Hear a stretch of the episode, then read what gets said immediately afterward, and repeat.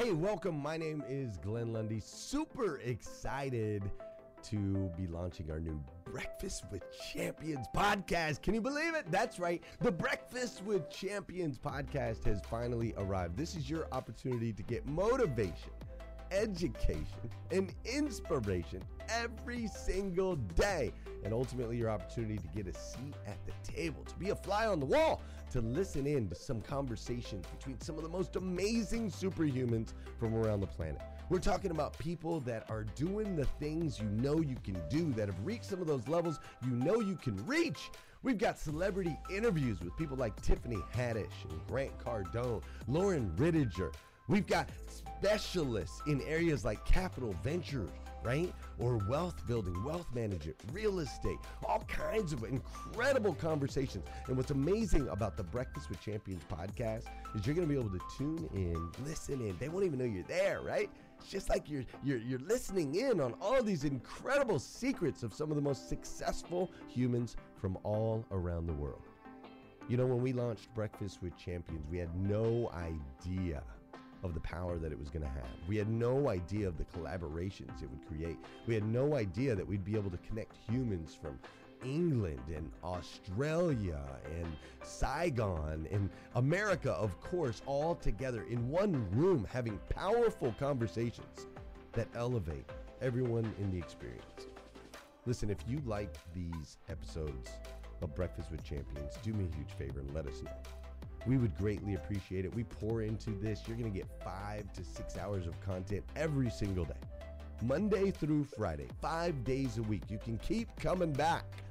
So make sure you subscribe to the podcast. We'd appreciate it. Drop your comments, share your thoughts and your reviews. It mean the world to us if you would do that. And in exchange, we promise you that we will always create a space, a safe space where you can come. You're not going to get politics here. It's not going to happen. You'll never see any type of division in here.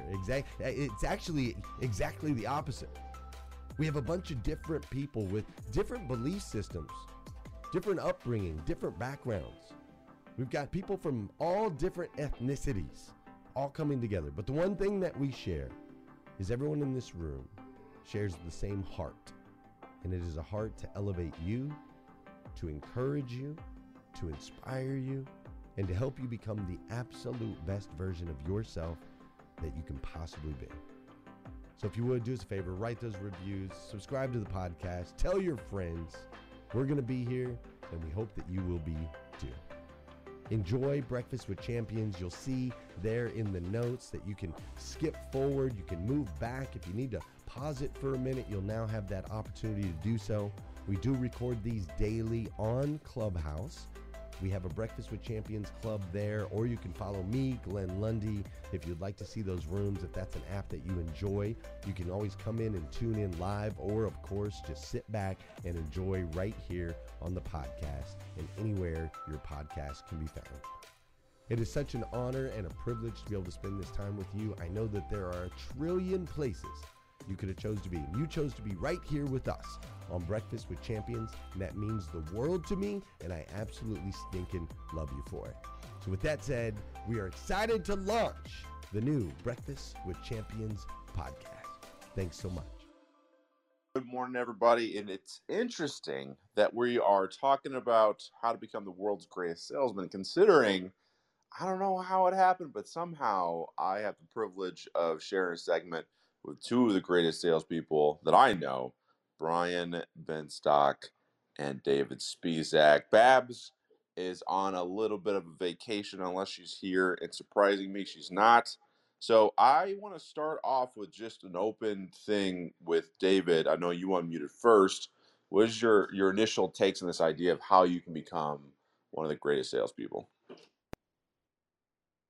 Well, thank you, Raylan. I appreciate it. Um, you know, it's funny. I think the best salespeople in the world actually don't, uh, in reality, sell. I mean, they don't sell with the level of um, the way that most people think that selling takes place. I think that when people hear the word selling, they oftentimes revert back to a terrible experience that they had with a salesperson who tended to be very heavy handed, one sided, dominating the conversation, pushy, high pressure, That's not selling. It's a misperception. People that are phenomenal salespeople really understand uh, what Zig Ziglar said um, in See You at the Top, his great book, See You at the Top. And that is that you could get everything that you want in life just by helping enough other people get what they want in life. And Brian and I happen to know a gentleman named Ali Reda, who is the world's greatest salesman when it comes to auto dealerships. Um, you know, a typical dealership in the country is selling 1,200 to 1,500 cars a year. Um, you know, Brian's store is at just on a different planet, you know, because they're selling, you know, closer to 12,000 to 15,000 cars a year. But they're just, they are literally a unicorn. But an average store might do about 1,500 cars a year. Ali Reda is doing that all by himself. And he's not selling um, Teslas, he's not selling Toyotas or Hondas, he's selling Cadillacs and GMCs. And he's not doing it in LA or New York City or Chicago. He's doing it in Detroit, Michigan. So, I mean, talk about defying the odds. And when you sit down and you have the opportunity to speak with Ali and to talk to him, he is obsessed with his customers. The world's greatest salespeople, it turns out, are obsessed with their clients. They're obsessed with the fact that their clients are clients and not customers. They understand the difference very well. Customers are one time transactions typically, short term relationships, and there's no recurring revenue. That wouldn't work for Ali Reda. He's got multiple generations who have bought from him. And you do that by turning customers into clients. Clients have long term relationships, and there's a you nurture that relationship on an ongoing basis. He understands that.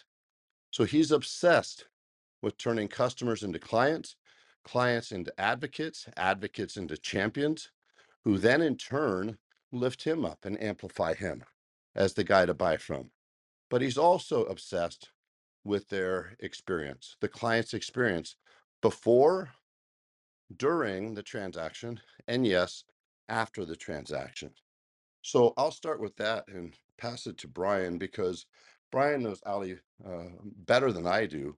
And Brian happens to hang out with some of the world's greatest salespeople on a daily basis. Brian, what's your thoughts? Good morning, David, and good morning, Raylan, and everybody else in the, in the room. Yeah, Ali Reda is a, a unicorn for sure. Uh, he's got the quality of niceness, which I think goes a long way. But when we're talking about how, how to become uh, a great salesperson, uh, one of the greats in sales, you know, I think you got to look at the underlying reason, the, the why, what, what, why sales, and why is it important. And you know, I, I think when you look back at sales, uh, it's in everything that we're doing. When you talk about the uh, the best salespeople being uh, passionate about their customers. You know, what first came to my mind was Jeff Bezos. The second person that came to my mind was uh, uh, um, uh, our friend Tim Cook over there at Apple.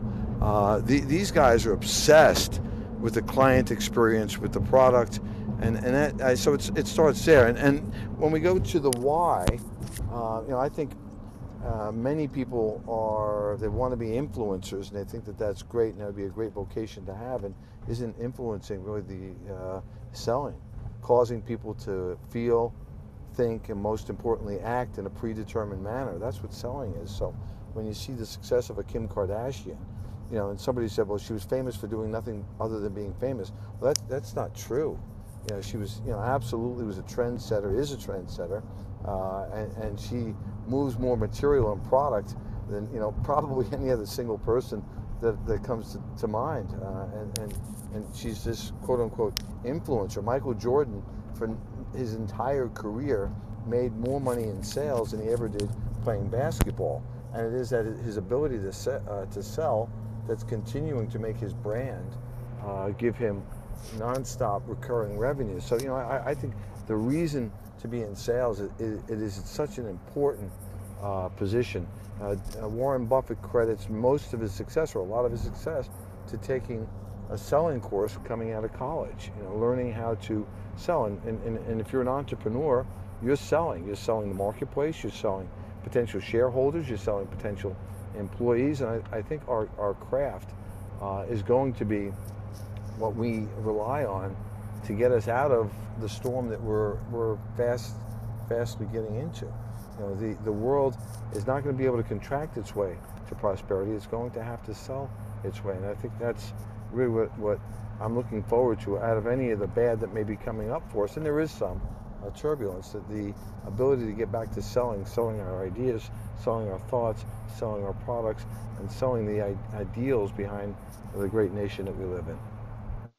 Brian, I, I said, Brian, tell me how to become the world's greatest salesperson. And you sold me on how you sold me on the idea of becoming the world's greatest salesperson. That's that's how I know you're good at sales. Is you just sold me. Well, you know, at, at the basis, at the basis, at the basis of all good salesmen is is, is a fun, fundamental truth, right? You, you, I could never sell or represent a product I didn't believe in.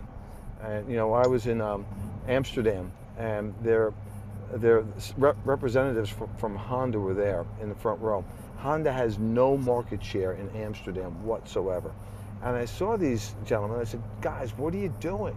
Our products are the best in the world. And they, they I said, you know, we, we sell, Paragon sells in one month more Hondas than the entire country of Amsterdam. And one does in a year. In a year. And I said, you, you guys just, you got to stick your chest out. I saw all this junk on the road, these little tiny European cars I wouldn't be caught dead in. And I said, we're not talking about the, the attributes, the, the, the quality and everything else that we have. And by the way, what do you guys like over here in Europe? You like Formula One. Who won Formula One last year? It, it wasn't, uh, what was the name of it? Was it Red Bull? It was Red Bull driven with a Honda motor. The damn thing was a Honda. So why are we talking about that? And I went off on this tangent, really, like I am now. And they said, well, you really believe in what you're, you're saying? I'm like, absolutely. So, you know, uh, Grant's got a great book, right? Wrote a million years. Sell or be, uh, sell or be yeah. sold. And, and it, it, the book itself, I remember reading it and I thought, wow, it's Grant Cardone book. It's kind of like a coloring book. As I'm getting through the book, man, it was gold. I called, this is years ago, called Grant up. I said, give me a hundred of them. Just get, get, get hundred of them. Uh, and gave it out to the entire team. And, and Grant will be the first to tell you there was misspellings and bad, uh, uh, you know, things weren't written 100% grammatically correct, but didn't matter. You, you, the content was golden. Well, I think the beautiful you know, that is that that it gets you in the door, right? Right. Like so, I that was one of my first books when I got into sales. My first entry level sales job, I I picked up that book because that was my my leader told me, hey, you gotta got to read this book. So Brian, you're, you're definitely onto something. I do I do think everyone needs to read that book for sure. And so let me just I'm kind of writing these down for everybody. So do you think it's it's finding your why as a salesperson? Is that what you're saying, or just no, no, no? I'm saying I, am saying understand why you would get into sales in the first place. First okay. of all, whether you like it or not, you're in sales, right? Yeah, from the time you're uh, the, the first from the time you're born, right? Uh, you, when you're a little baby and you wanted something, you, you sold your mom, and you had different techniques for selling your mom. It may be crying, it may be screaming to get something, but you, you know you knew how to get what you wanted. When we, you know, Grant tells this story a thousand years ago. Your mom's pushing a shopping cart down uh, past the, the, cereal aisle, and, and, and the child recognizes something maybe it saw on television or maybe it had before, Cocoa Puffs or whatever it is, and, and the child wants it. Mom says, No, you're not getting that. That kid will scream the, the supermarket down to get what that, that child wants. So, from a very early age, we're learning how to use different techniques and methodologies to get to get what we want. And as that becomes a craft, understanding that your ability to influence, inspire, motivate, whether it be an audience or a customer or potential customer, uh, or, or, or, you know, I mean, if you're a doctor talking about here's how we're going to get through this, what's the vision, here's how we're going to do it, we're going to do it together, and here's what it's going to look like on the other side, giving people confidence that they can do things. Selling is such an art, and, and people somehow it got a bad name.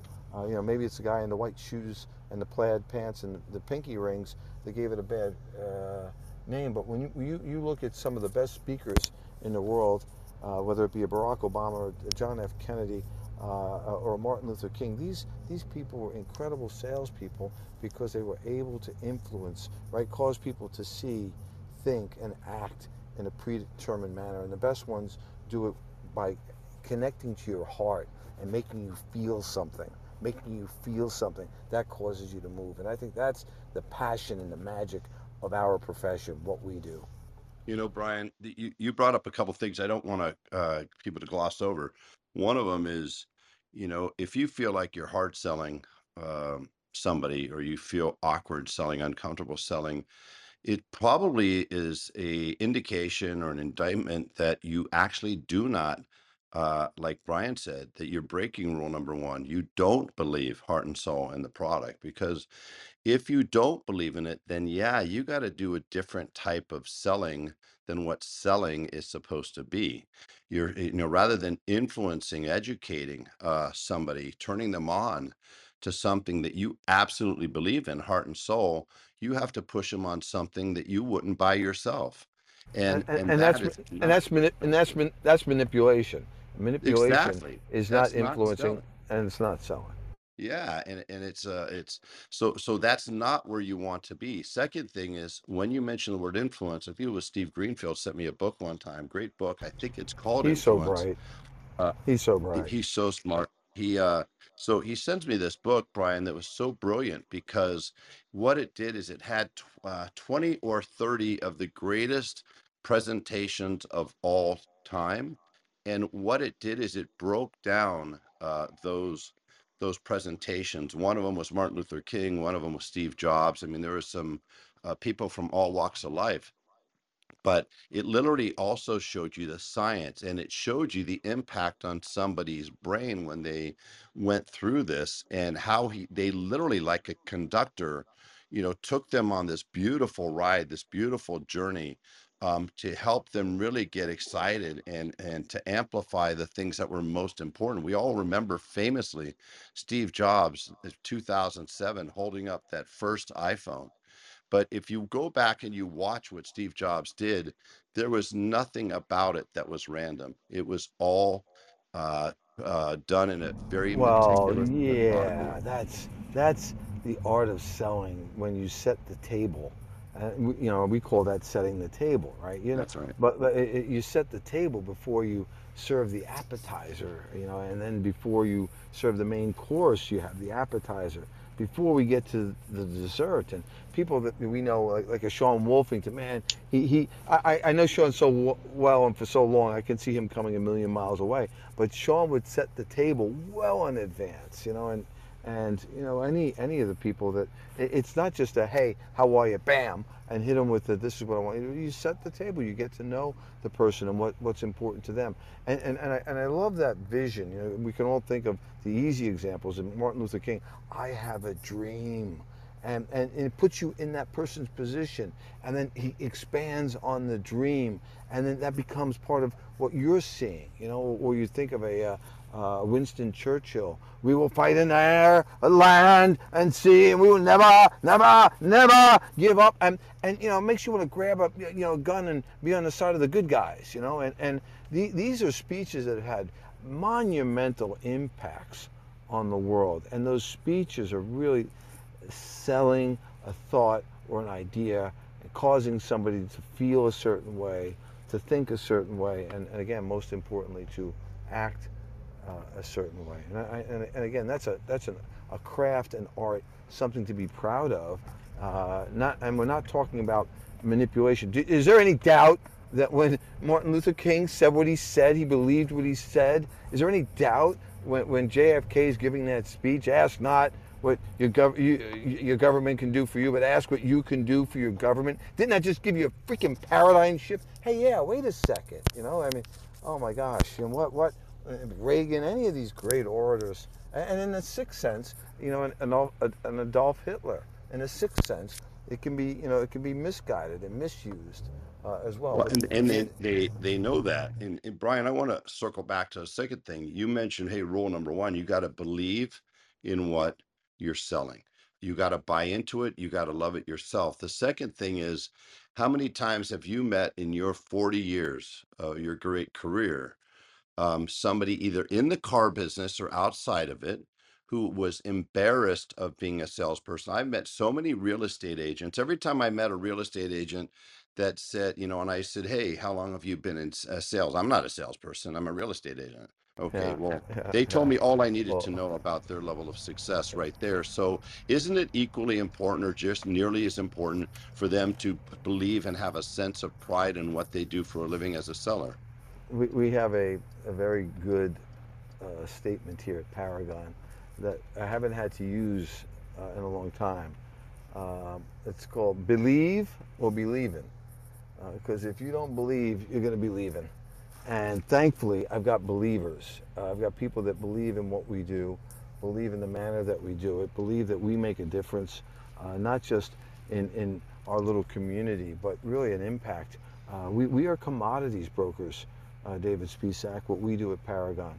We contribute more money to the tax base of New York State than any other industry. And our dealership, by virtue of the fact we sell a lot of cars, is one of the top contributors to the tax base. That pays for the firemen, the policemen, the roads, and every everything else. So I, I think what we do is incredibly important. And, and so that's what I believe, right? So it's not just selling a car and delivering a car, but every time we sell a car, right, we generate two, three, four thousand dollars in state sales tax. That sales tax does a lot of good in, in our communities and, and, and educating people on that. So you're not just selling a car for a commission, but you're, you're really part of the giant ecosystem. I also believe, David, that we contribute 20% to the, uh, to, to the national economy. 20% of all people in the United States of America have their employment in one way or another around the automobile business. And you can dispute that all you want, but think of manufacturing, tires, steel, every alloy, rubber, insurance, banking, uh, advertising, uh, computer-aided design, uh, glass, you, you, you, petroleum products, now battery electric products, you name it, th this industry touches on it. And I will say this, you look back to 2008, 2009, the Great Recession, and you know what got us out of that? You know what Barack Obama did that got us out of that? He put $3 billion into the automobile industry in cash for clunkers. You take a look at that program and you take a look at when that economy started to turn around, and they happen at the exact same time. Because you can't build one car without hiring tens of thousands of people. When you hire those people, you can't sell a car without involving the bank, the insurance companies, petroleum, manufacturing, so you know, it, advertising. So it, it, it was the strategic thing. And you're saying used to be, Dave, uh, as GM goes, so goes the country. Well, GM's not the powerhouse that it once was, but as our industry goes, so goes the country. Do you think I'm sold on my industry? Do you think I'm sold on my industry? 100%. Hundred percent. Well, the other thing is too, guys, and here, here's the thing, right? Now, granted, there's some people in here that are more service based, right? And either way, the beautiful thing about what I'm hearing from from both of you in, in the car industry, but as well as the service industry, is you have to have purpose. And just for a second, I'm gonna make a point, and then I, I we have somebody, Nisha, who wants to jump in as well. I'm gonna pass the mic over to her real quick just to get another perspective. But either if it's doesn't matter if it's product based, service based, whatever. I think the underlying thing is you have to know your purpose as a salesperson, right? How, how are you part of something bigger than yourself? Again, when I hear you talk, Brian, about your team, like I almost imagine, you know, again, I've never been there, and one day I will, but I imagine walking into the dealership and every single salesperson has that Notre Dame, uh, a, a Notre Dame type banner, right? They all slap and and they're all feeling they're part of a team. There's something bigger than just the car industry. It's it's we're affecting lives of the of the state and the country. Like I remember my first my first sales job, uh, one of them anyway, was was selling for in for profit education. I would sell education basically, right? And it was a trade school. It was one of the largest massage schools in the country, and is my first job. And I, I won't lie to you, when I first got that job, not that I struggled, I did pretty well, and probably within the first month or so was like top three in the country in selling. never really sold before that. But I got to be honest with you, I got bored really fast, and I, don't, I didn't think I was going to make it past like six months, simply because I didn't I didn't connect the dots between what we were doing. I'm like, we're just a massage school. We're just uh, we're just. Then then that shift came when I talked to a parent actually from they were from Detroit like me. I'm originally from Michigan, and it was a single mom, and then and then I had this connection between my past and their current situation. Right? They had just been evicted. They had moved to Arizona to get. Then I was thinking about my life with my mom, and I saw almost like myself and this kid. And I spent normally it was called an interview, right? But it was our sales our sales call, if you will, would last, you know, usually about an hour. I was with this particular people for three hours. Granted, obviously my boss was like, "Hey, Raylan, that's a real long time to, to make sure you get a sale." But it was in that moment I found the purpose for what I what I was doing there, and that purpose, I literally put it in my head. Call me crazy, but I said, if I do not enroll this student, if this student does not enroll, I don't know if they'll have like if there'll be any type of success. I believed in what we're doing so much that I said if they don't enroll today, they might as well go out there and, and, and, and seal their future. Now again, this is a crazy thought. But that's why I stayed on it so long. That's why I was like, no, we have to do that. We- Raylan. we- Hey, listeners, if you enjoy listening to Breakfast with Champions, we can bet you care about your daily routine. Do you want to know the secret to the perfect routine? It's the perfect morning. Glenn has written a free ebook called The Morning Five Five Simple Steps to an Extraordinary Morning. You can transform your morning, you can transform your life. Head on over to themorning5.com to learn more about the five ways you can change the way you start your day. yes. That's that's you, here's something else. I feel like my role today is to just amplify, amplify, amplify. I don't want things to get glossed over, lost on people. There are so many people that have their own business, their own product. They've got their own manufacturing plant. They've put together a plan. They've put together all the money. They they have this dream they want to fulfill, and they've gone all in, all in when it comes to the financial side, when it comes to putting in the work.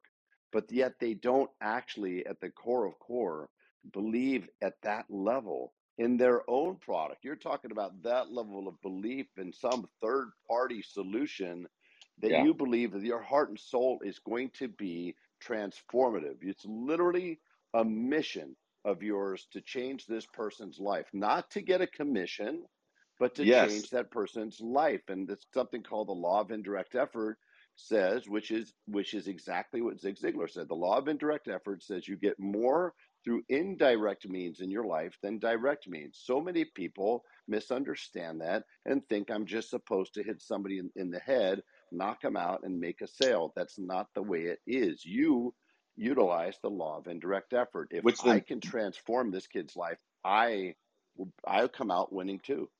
So that's where the, the switch becomes, right? So, like, that's to your point, Adam, we have a lot of entrepreneurs in here. If there's one thing to believe in yourself and believe in your product, and you could definitely do that, but do you believe that your thing could be the thing that will change someone's life for the better? And in, in my company, when we started, the the purpose statement, really, the thing that I remind myself daily is the entire reason for doing what I do is to help people realize they deserve more. And that I keep that the forefront of everything I do because again, remind you if I get on a call, it's it's not about again selling, it's about inspiring them to take action for themselves because they have a message worth sharing. And now I want to go over to Nisha because Nisha pinged me a while ago. Sorry it took me so long to get to you, Nisha. What say you about about what we're talking about right now? Hey, Raylan, and hey, David, and hey, Brian, and hey, everybody in the room. First of all, thanks for the opportunity to chime in in the conversation. Um, you know, I, I think it is necessary to eat, to have a, a female perspective as well, um, because oftentimes I think women shy away from sales, right? Like we feel like, oh, you got to be so aggressive and you got to be so assertive, and I, I want to kind of change the perspective around you know who you have to be in selling. And i can do that because i've been in sales for ooh, over 10 years um, now. And i got into sales in the pharmaceutical sales industry which has its own stigma and, and sort of bad rap um, from time to time. But what i realized when i got into that industry was that there were products that i could um, sell that would really help particularly people in my community right? And so one of them that I sold early on was um, for Alzheimer's. And when I when I got the product and I, I I knew I was going to have to sell this to physicians and why they should use it for their patients, I researched it, you know, got all the information about it. But then I, I tapped into my own personal story, and I had a great uncle at the time who had Alzheimer's. And there was a story once about how we went to dinner and we were looking for him and he had went and sat at a table with another family because he didn't realize that that was not his family and it really showed us the impact of Alzheimer's at that at that moment. And you know, we got him back to our table and we all kind of laughed about it, but I think we were sad inside because it's like, oh, I wish there was something for him so he didn't have to battle this. Well, ultimately there was something. Now, it did not you know change the trajectory of his life but it did slow down the progression and so i was able to speak to that on a day-to-day basis and and and kind of give that hope to physicians to in turn give to families and so when you talk about selling there's so many different dynamics but i think you have to have the belief i think you have to have the passion and i think you also have to have the integrity the integrity is paramount because you know when you when we think about certain salespeople, it's like they just sell anything. Like and and and and I don't think that's what you're referencing today. I think you're you you're all talking about selling the things that you're passionate about, selling the things that folks need, and that you know sometimes people just need to see um, the need in in whatever that they're they're purpose, purchasing and be able to talk it out with somebody who is passionate and who has that belief. And so I think that if we are to change this sort of you know paradigm in, re, in regards to sales, and we and we let people know that there's a right way to do it. And we've all run into the salesperson who it's like they don't even believe in what they're selling. They're terrible. They're just talking and ranting, and it's like there's no passion there. That's not who you want to be. But when you find that thing that you're passionate about, that you can sell effortlessly, right? Um, and that you really, really believe in, then folks will come, people will buy, and I, I, think people's lives will change as a result of whatever it is that you choose to sell. But you have to have that as the foundation. So that's my let, me, share. Let, me Go ask ahead, you a question. Mm-hmm. Have you ever called a business and you could tell by the way the person answered the phone that they didn't like their job? Yes, all the time. Yeah, we, we, we, have all experienced that. And, and, and we, we have a natural BS meter on us, and we can tell when someone's not sincere. And and so so a thousand times, you know, one of the sales drills we used to do back in the days, we'd call 10 different car dealerships. And we, we, we you could tell so much about the business by something as simple as the person answering the phone. Who do you put in the front line? And they were what? There's no, there's no, they don't like where they are. Not everybody's entitled to a bad day, right? But you can, you can tell so much about somebody. And, and when, when you believe that what you're doing is good, when you, when you have that passion, uh, it, it comes through even over the telephone. Now imagine in person when you can see their body language, you can see their facial intonations, you can hear their words, you can hear their tone of voice. Your, your receptors are picking up everything in that in the, in that millionth of a second that that takes, and, and people, unfortunately or fortunately, will be forming a decision uh, uh, and an opinion based on that. You know, they, they, what's it saying? Uh, uh, God, God, looks at you from the inside. Everybody else looks at you from the outside. And, and so you want to make sure that you're sold and you you believe that, and that, that that comes from the inside, not from the outside. Well, Brian, and also Nisha. Sorry, sorry, David. Um, no, go. One please. of the one of the things that I, I think it's also important that Nisha kind of mentioned as well in there is to some level you do ha- it's this weird balance and I, I want us to talk about this for a second because it's an interesting dichotomy you got to go back and forth on which is detaching from the outcome. And it's hard to really like conceptualize but the, the idea is even if you get a no and you will get several thousand if you're good but but the idea is is it doesn't matter if you get a no. You have to put the intention in the forefront right following up doing these things and letting go of, of, of the outcome. I remember hearing uh, somebody talk a while ago this guy named dean jackson and he was doing a a a a, a, uh, a podcast because i love marketing. And he was talking about and granted it's not necessarily sales it's a little bit marketing but they were talking about how every single year they would do this white paper in real estate. They would send out the uh, this white paper uh, to these homes that they wanted to sell and this beachfront property, uh, like multi multi million dollar homes, and every single year they send this huge white paper about like here's what um, you know the insights of your home, and all these things, and they did this for this guy for almost ten years. Ten years they did this, and they stopped sending them to him because they were like, okay, this guy's not going to sell anytime soon, and and it, clearly he hasn't taken action, so you know let's get him off the list. Well, a few months later, the the guy calls uh, the company that was doing it and goes, "Where the hell is my white paper at? I'm trying to sell my house. I want to."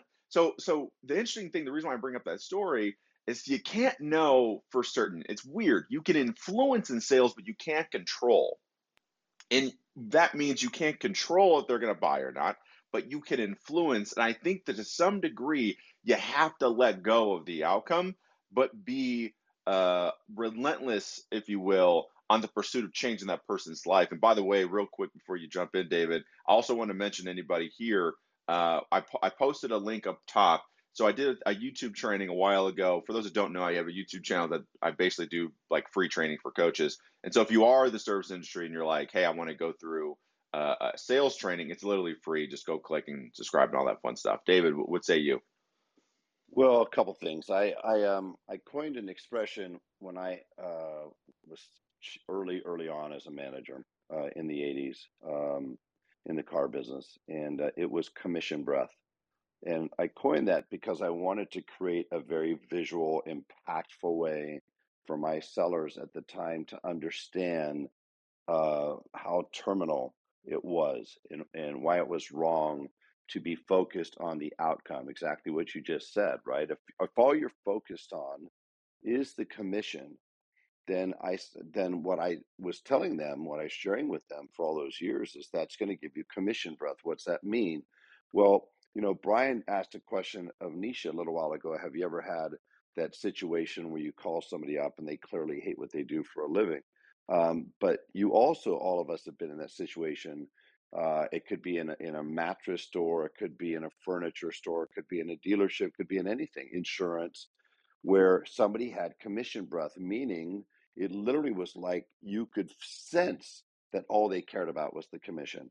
And when you think about this, guys, as a consumer, when you've been in that situation, what is your natural reaction to commission breath, Raylan? You put your hands up, not physically, but mentally, you put your hands up and you start to back away. You want to get away from this person as quickly as you can. In fact, here's the optimal example is the timeshare, right?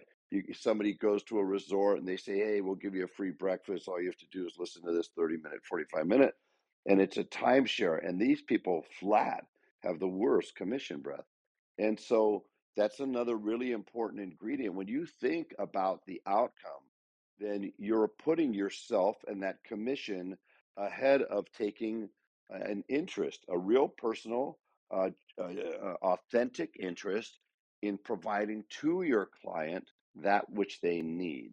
And it's in those moments that you are actually uh, eroding your income. You're actually tearing down your career. You're, you're actually putting yourself in the wrong direction. And so it's really, really important that you stay focused completely on the needs of your client and not the commission itself. Brian? Hey, David. David, yeah, I just wanted to say something about what you. Nisha, by the way, I just have to say you got sold big time on the Green Bay Packers. I'm just going to say that. I definitely got sold on the Green Bay Packers. I love them. I love them still. Um, but one thing you just said that just, oh, I, I was like, you hit it on the head here. So I remember we moved to Maryland and um, we were at a furniture store and we were looking for um, um, a mattress. And so I described specifically what I wanted to this lady. Okay. She continued to try to sell me on something completely opposite of what I told her I wanted. And I couldn't figure it out. I'm like, ma'am, I, but I just told you this is what I need. And I need to get, you know, the, these are the characteristics of this mattress that I want. And she's like, no, but this one is perfect because and then I realized she wasn't trying to sell me what I wanted, right? She was trying to sell me what she needed me to buy. That's different. And Bingo. when I realized that, I'm like, okay, she's not the person, so we got to get out of here. Uh, when I tell you, this lady, so she would she checked in every two seconds, and that was annoying because it's like, give us a second to assess, you know, and and try to figure out what we want. But she just kept appearing. And finally, we literally had to come up with a strategy to like leave the store uh, before she came back. So literally, we were running out of the store to get away from this lady because she kept coming back. And I'm like, this is the type of salesperson you never want to be. She never listened to me. She never, she didn't hear me. It was all about her agenda. And I think in sales, we have to put aside our agenda, right? And listen to what folks want ultimately, if you listen to what people want and you can serve their need, your need ultimately gets met. But it's not about us. It's about the customer. This is Nisha. Nisha, Nisha, don't you think in, in, those moments, and you know, I, I went through an exercise with my group coaching uh, call class a, a couple months ago, and I just asked them to recall the worst consumer experiences of their life and also to recall the best experiences of their life. There's a hot mic somewhere. But the the reason I asked them to do that, it's such a wonderful and simple exercise. When you when you recall the worst experiences uh, as a consumer of your life, like Nisha just did, it is such a great reminder of literally everything not to do. Now, I come from the from the uh, from the camp. I have the belief that no matter where I am in life or what I'm doing, there is a learning somewhere in there. And if I go and have a horrible experience, I just learned something. And and whether it's something I already knew and it just validated over for me, or something I didn't know, but you can learn. So if you think about a horrible experience like Nisha mentioned, trust me, number one, that's not selling. That's pushing, that's commission breath. When you think about the the preeminent or the best experiences of your life, think about how those people made you feel. There's two kinds of product in life things that people uh, that you want to buy, things you want to buy, and things that have to be sold. Things that have to be sold are things that you don't understand, you don't like, you don't believe in, it's not going to fit your needs. Okay, that's not selling. Somebody's pushing something on you. But when it's something, when somebody does it in a way that it causes you to want to know more, want to learn more, um, that's creating this this desire to buy. And it's so funny because think think about this, everybody. The act of buying is is the process is oftentimes emotional, but the actual purchase is logical. And we actually employ people as consumers employ both sides. They want to get excited they, but they also want to make sure that they're not going to make a mistake with their own money. And so when you do what Raylan was doing earlier, and you really believe that you're going to transform this person's life, when you do what Nisha said, and you believe that you're going to transform a family to have a little bit more quality time, when you do what Brian said, you know, for, for his people and with his people, that you're going to improve these people's lives and give them five or eight or 10 years of incredible mobility you know, you're not selling. What you're doing is you're educating and you're getting people excited about moving in a direction towards something that is going to make their life better, not your life better. And when you do that, now you get what you're looking for. In order to do this, we have to talk about one of the key skills, and if not the most important skill in sales.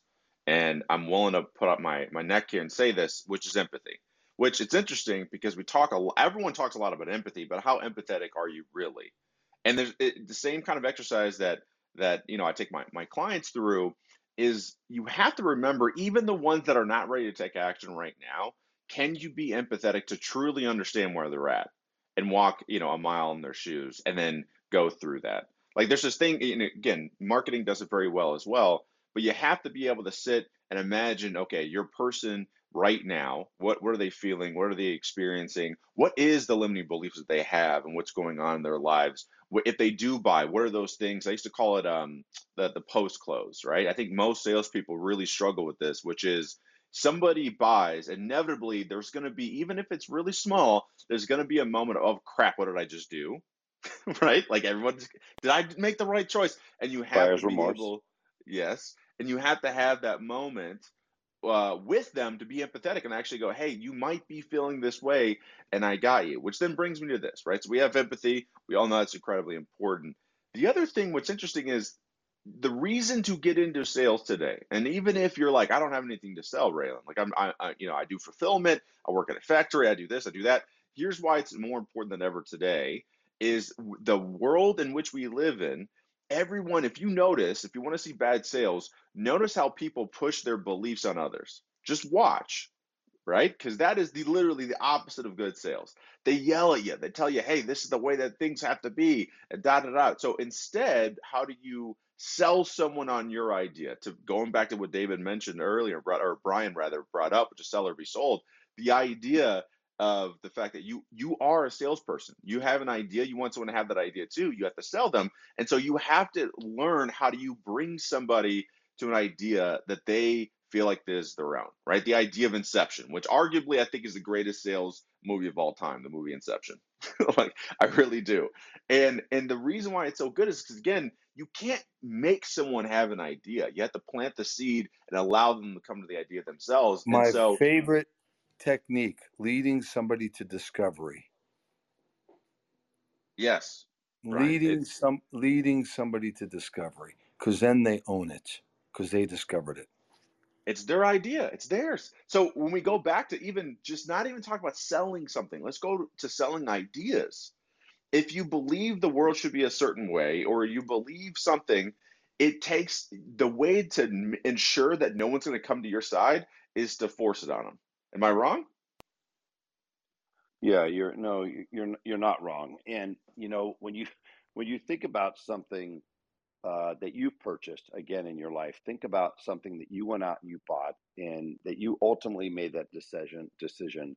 Uh, and when when and Brian said something really important because this applies to business too. We think of selling in the traditional sense that you're selling somebody a product or a service, but you also, as a leader, you know, the difference between a manager and a leader is a very thick line, um, but it's it's a hard line for a lot of people to cross.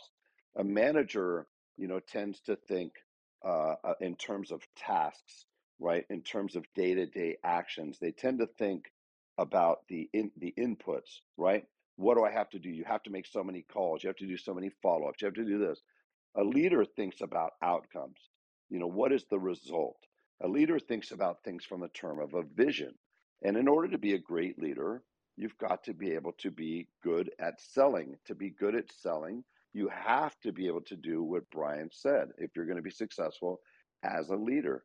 You need to allow your team, your leadership team, your management team, your executive team, and ultimately your entire team to be able to go to that point of discovery, to have that epiphany, to have that sense of excitement. You know, when when and you know when you have great leadership speeches, it kind of wells up inside you, as he was saying earlier, and you want to go out there and you want to run through the wall for that particular leader. Well, one hand, somebody could say you got sold. But the reality is, nope, you actually purchased, you bought it, you went in yourself, all in because you And they in they what that own the said. idea. They own And the that's the key, concept. Brian. They That's the own, that's they've got key. their leaders let the, the the people put their fingerprints all over the idea Yes. and take ownership of it. And then when they own it, they don't have to be resold because they own it. It's my idea. And now they're defending it as if it were their idea. And the, the really good leaders lead you to discovery.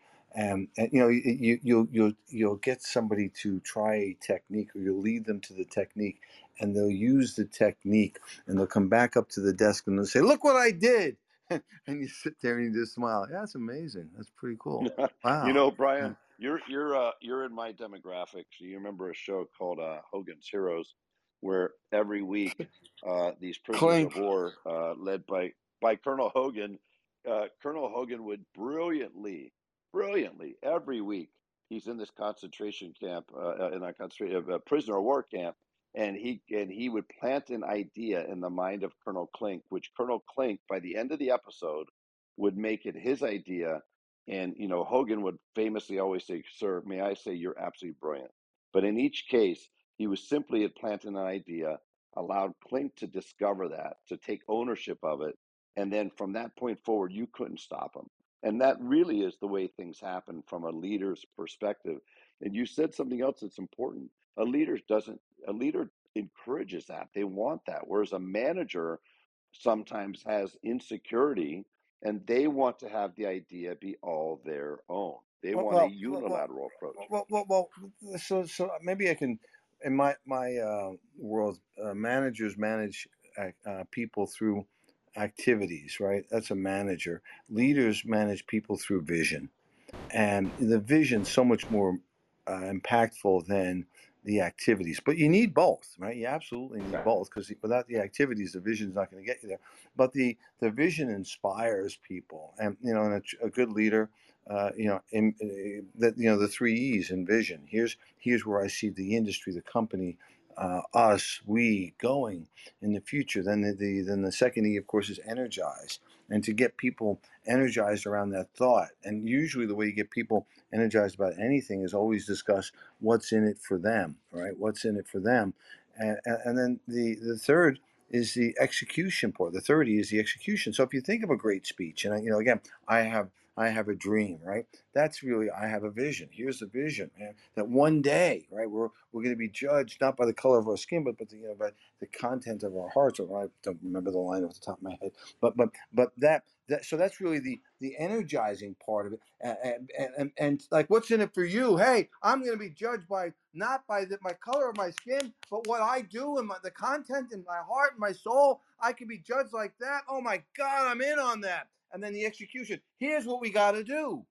Here's what we got to do. But it starts out with the I have a dream, right? And and this is in business. I'm, I'm certainly not uh, uh, uh minimizing uh, or trying to equate MLK with simply sales, but he was a master orator, and he spoke in a cadence and in a quick cadence. You can hear eight times faster than you can speak. So his cadence was quick, you know, and, and it was and it was it, it was decisive. And he would take hours to write out a sentence. This wasn't accidental. the same thing with with, with um, what was his name? Churchill. Would take would take an hour to write a paragraph and go over and go over and go over it. Very very uh, intentional in in what they were going to say.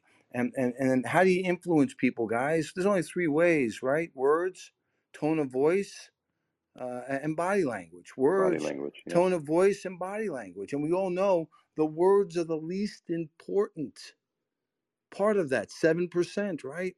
It's the it's the body language and the tone of voice that count in influencing people. The words don't get me wrong, or you say you can say all the wrong words the right way, it's not going to get you home. But when you can combine the right words in the right sequence with a passion and a body language and tone of voice, and oftentimes, David, I, I am accused of being monotone, monotone, monotone, and then all of a sudden, oh, the voice goes up, oh, it goes down, and I, it's a technique, and I'm not even using it as a technique, but it's a technique I've developed over time to say, hey, now you need to pay attention. Over there, sort of bringing you along, and that now Eh, there's a, a reason. I mean what I'm saying. Do you understand that? I mean what I'm saying. It's important what we're talking about here. It's our lives. It's our livelihoods, and you know, and mm, like that. You know what I mean? That's one of the things too, though, Brian. That that brings me to you two, you know, David and, and you as well, Brian. Is is one thing that you don't have that a lot of people do have that really holds them back is is their ego, a willingness to learn. And Brian, you talked to uh, at a nauseum about the idea of self mastery, and I think that's one of probably again one of the key components to being really really good at this thing called we call sales. Because I remember recently I I had a I was working one of my clients has a has a has a product or an offer that essentially brings sales leaders together and, and, you know they do essentially like a mastermind so i was there auditing it so i can figure some things out for them and one of the things I noticed, there was one in particular, one sales leader in particular, he's the vice president of the of sales. The entire time, he refused to admit he had any problems. He refused to admit that he could. It's almost he couldn't even see that he had any problems in his leadership could you, and his. his wait, wait, wait, could, pardon me for. Could you imagine? No, if, Could you imagine if Donald Trump had an iota of humility? How impactful he could be. Absolutely. Uh, and because because he can't admit ever. And humility is nothing uh, more than the ability to say, I, perhaps I could have done it better. And I, you know, and I and I, I beat the stuffing out of myself all the time uh, because I know you know, I probably could have done it better. And you know, and, and and so when you were speaking about someone not uh, being able to admit that they may have made a mistake, uh, you know, I think most people most Americans are pretty flexible when someone throws themselves on the sword and says, yeah, I, I screwed up. I thought this and that happened. you know, may, maybe the opposition side, maybe the press won't back off, but people are generally pretty forgiving. But when someone gets up there and says, "I'm right all the time. I never make a mistake," I'm, it, it, it's such a turnoff. And whether that be a leader, a political candidate, a boss, a spouse, you know, you know, it's enough already. You know, admit sometimes it could have done it better. Well, Brian, you, you bring up something else too that that anybody that I've ever known who is great at sales, and you're one of those people. You just brought up something. Um, you're the you're you have that humility. You don't mind saying, "Yeah, uh, we could have done it better. I could have done it better." But you're also insatiable. Um, you and this is not a bad word; it's a good word. In other words, you know, Ali Reda won't ever think that he's there. In other words, the salespeople that misunderstand selling, they think you get to a certain point and then you stop, and then they amplify themselves. In fact, you could, we could always, there's always a joke, uh, Raylan, in our business, auto business. When you're interviewing a salesperson, you say, Well, how much did you make last year? And they pull out of their wallet the paycheck stub from the greatest paycheck they've had in their life and they multiply that times 12. Okay. Um, and we know better than that. The best salespeople are constantly working on themselves. The best salespeople constantly have their finger pointed inward. The best salespersons never make a mistake. In fact, uh, and Brian knows this, if you were to find the number one salespeople for every one of the brands that are in the United States of America, virtually none of them are in major metro areas. Many of them, if not most of them, are in rural areas or smaller towns. They don't have the best technology. They don't have uh, a huge advertising budget. They don't have this massive presence on the internet, but they just figure it out. They, if they understand, Dennis, They learned how to hunt. to be, it's up to me. They Yes, learned thank you. how to hunt. You know, I, Yes. uh, many years ago, I was in Bordeaux, France, and I was in a basement, in a wine cellar, in the basement, and it was deep under the side of the, the hill, and there, there were uh, it was the walls were kind of slimy with mold, and there were all these like wires running along the wall, and I'm like, gosh, you can't have electrical wires uh, in, in a- an environment like this. And the guy said, no, it's silly. That's those aren't wires; those are vines. It's the vines how did they get the ceiling is made out of cement? And he says, well, the vines uh, go in search of water. And in order to get the water, because we're on a hill, the vines have to go deep. And when the vines go deep, the grapes are great. They have to work for it. And so I always wondered why, why are the best vineyards in the world on hills? Because the water runs off of the hills. And the vines, in order to get the nutrients, have to grow, grow deep. And when they grow deep, they grow strong. And the nutrients in the grapes and, and the wine tends to be much, much better which is why the flatlands of Long Island, you know, the wine's okay, but it's never going to be like California or, or any of the great chateaus. And, and, and I and I realize sometimes, and and this is a problem with Paragon, sometimes we make it so easy for customers, for salespeople to get customers, that some of the salespeople, their vines never need to grow deep because you go down a little bit in the soil and there's a customer, just a little bit, and, and there's a customer. And it's only through the struggle, it's only through the digging. It's only through the burrowing. Those vines, David Spisak, those vines went through stone It's to it's get to, it's through the cracks in stone I mean, to get the, wrap the your moisture. wrap your brain And, around and that. It's crazy. and wait, they went through the little cracks. They ran down the wall. Wait, they didn't stop when they got down. They ran down the wall to the base of the floor to find the next crack to go even lower to get the nutrients, right? And and, so you know we've I've used this analogy you know before. Sometimes uh, we can make it too easy. When you're saying most of these great salespeople don't come from the metro markets because customers, despite what we may think, are plentiful in the metro market. So your vine doesn't need to go too deep to run into somebody. You know, and in sales, it's all about turns at bat. We, we have a lot of turns at bat, but I would imagine if you're in Sheboygan, Idaho, uh, there, there are going to be less turns at bat than there would be in Manhattan, New York. Well, you know, it's interesting you say that because I used to go through a process with every dealership I worked at where because every dealership, literally, uh, Raylan in America, you could walk in and if you talk to the sales managers, we're not spending enough in advertising. That's why we're not hitting our numbers. We're just not spending enough money in advertising. We need to spend more in advertising. That's going to get more traffic, more leads, blah, blah, blah. And what I would do in turn is I would say, all right, all right. Well, then I would go dig, do some digging. To Brian's point, I would find out how many, uh, how much traffic you're getting currently, how many leads are getting currently. I would take those leads, uh, multiply it uh, times the uh, the average dollar that they're making for a new car, used car. I would take it times their current conversion rate, and that would give me the money that they're making right now. But then if I elevate their conversion rate to what it should be, to what even an average store, above average store was doing, they would not only in every case hit the dollar figures they were chasing, they typically would go double that, two times that. So it turned out, to Brian's point, they were they were spending plenty enough money in advertising. They just weren't willing to work as hard as those vines work to get through that stone to be able to find that water. They weren't willing to do that.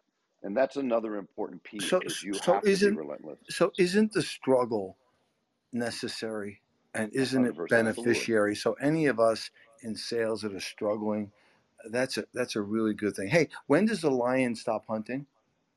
Uh, in, in a couple of days before it dies, because when you stop hunting, you're dead.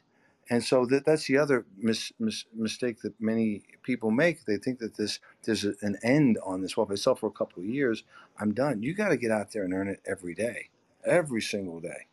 And that's where you can do self-imposed struggle, right? Where imagine, especially speaking to the entrepreneurs here, what would you do differently if you only could attract a certain amount of uh, uh, leads per month or per year? What would you do differently? What if starting literally today, you couldn't get another lead? You only ones, only thing you had was the people you had today.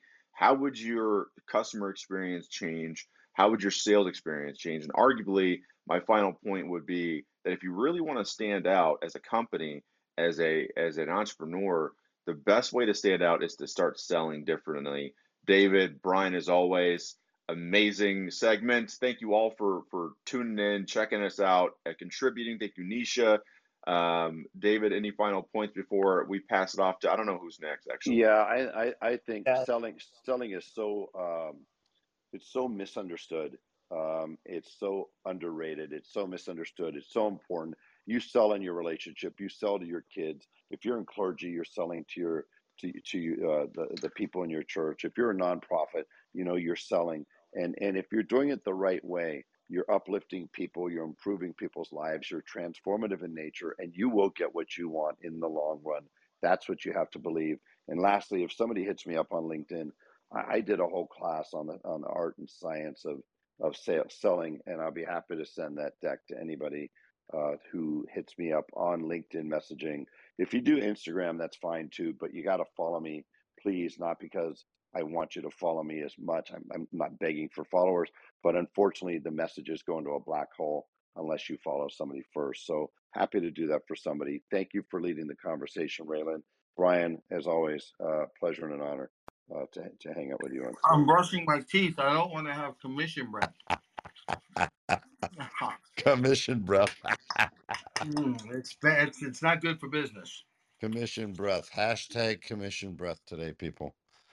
All right. Thanks, Raylan.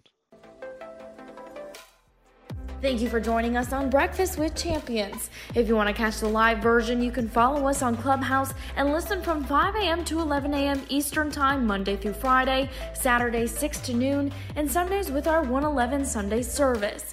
Make sure you're keeping up with Breakfast with Champions and getting yourself a seat at the table.